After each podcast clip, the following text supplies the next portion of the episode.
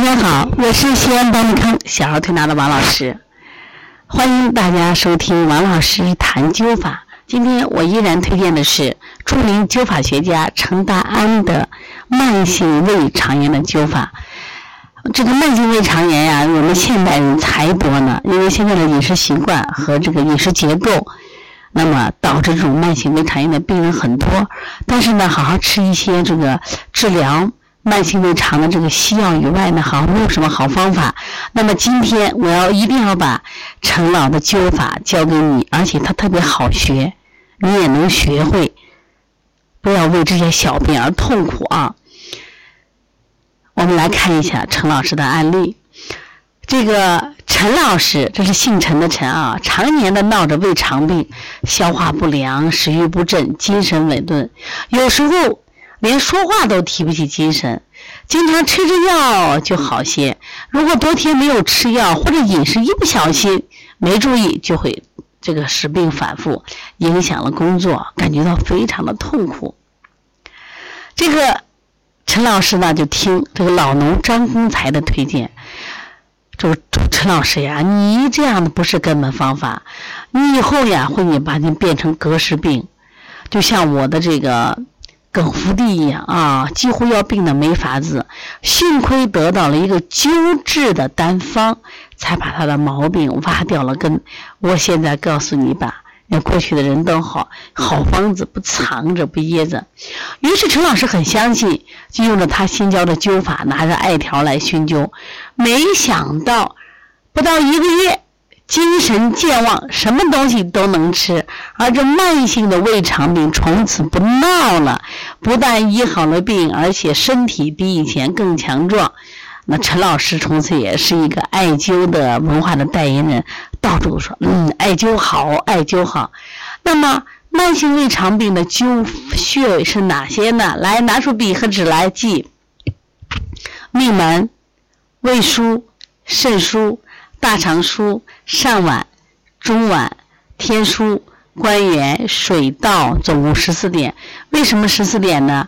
命门是一个穴，胃腧是双两个穴，肾腧两个穴，大肠腧两个穴，上脘一个穴，中脘一个穴，天枢两个穴，关元一个穴，水道两个穴，共十四个。所以你要想灸法，最起码把这些基本穴位长好啊。如果是麦粒灸，必须精准；如果是艾条灸，大致都可以啊。那么，不管你想学习艾，就是直接灸、瘢痕灸的麦粒灸，还是想学习热敏灸、悬灸，都可以到邦尼康来。那我们专门有老师手把手把你教会啊。另外呢，其实，在程老呢，他其实还推荐了另外一种，就是灸法来治好的。慢性的胃肠炎，来，我们听一听啊，我们多学几种都可以用一下。吴爱春林素娥的爸爸，他是得了这个胃癌而死的，在前两个月，他因爸爸死亡而伤心，因为什么？他的妈妈有病了，他心里一急呀，他更加悲伤万分。说这个林素娥挺可怜的，爸爸得了胃癌死了，妈妈又病，他是一着急啊。然后着急以后，他也病了，精神不振，逐渐消化不良，身体消瘦下来。医生一诊断是慢性的胃肠炎，然后呢就要给他进行灸治，说你灸治的话就可以这个治愈的。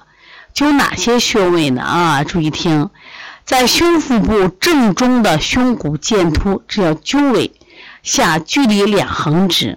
注意啊，在这个穴位灸尾下，距离两横指，两横指的中指和食指处为一个灸点，再往下两横指为一个灸点。注意啊，就两个指头来算的啊。先摸出我们最尖儿的这个地方，就是胸腹部正中胸骨剑突这个地方下两横指，两横指，然后又在肚脐眼左右两旁，就离开脐眼旁开两指各为一点。注意啊，你看。我们的灸尾下两指下一个点，再两指一个点，然后呢，肚脐眼旁各离脐眼两指宽一个点。每天用艾条熏一次，或者用艾柱点三壮就可以了。然后这个林素娥呢，就可以也很听话，回到家以后呢，就按照医生的指示每天灸起来。通过两三个月的灸法，什么病也没有了，真的像医生说的。比过去不病时还显得更加强壮了。另外，我再说一个急性肠胃炎啊，盐水灸治疗急性肠胃炎。这个增秦庚在夏天里，因为吃了不清洁的食物和生冷的东西，肚子痛的要命，又发烧，泻力不止，一天要下几十遍，体温啊高热三十九度了，这属于急性肠胃炎。哎呀，一下子使他十分疲乏，想让你用药也不方便，进城去连劲儿都没有，哪能赶路呢？村子里的李老师有祖传的灸法，说：“秦庚啊，秦庚，来，我给你灸治，你别动。”他用的是盐水灸法，注意，大家可以学一下啊。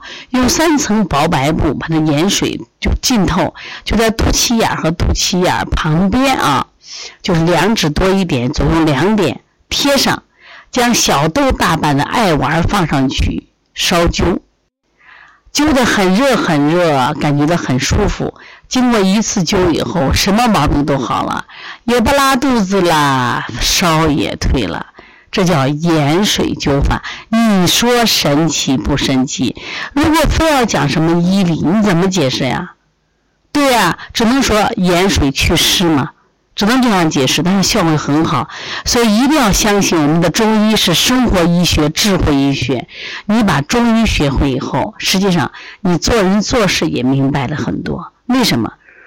就这个道理要讲明白。你看，因为盐能祛湿，因为他吃了不洁的食物、生冷的东西，所以他把这个外因去掉以后，毛病都就好了。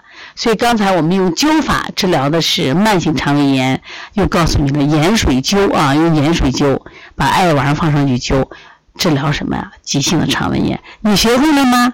如果你还有什么不解的话，一定要找到邦尼康客服老师，让他手把手教会你。我们也有课程，你也可以来学习。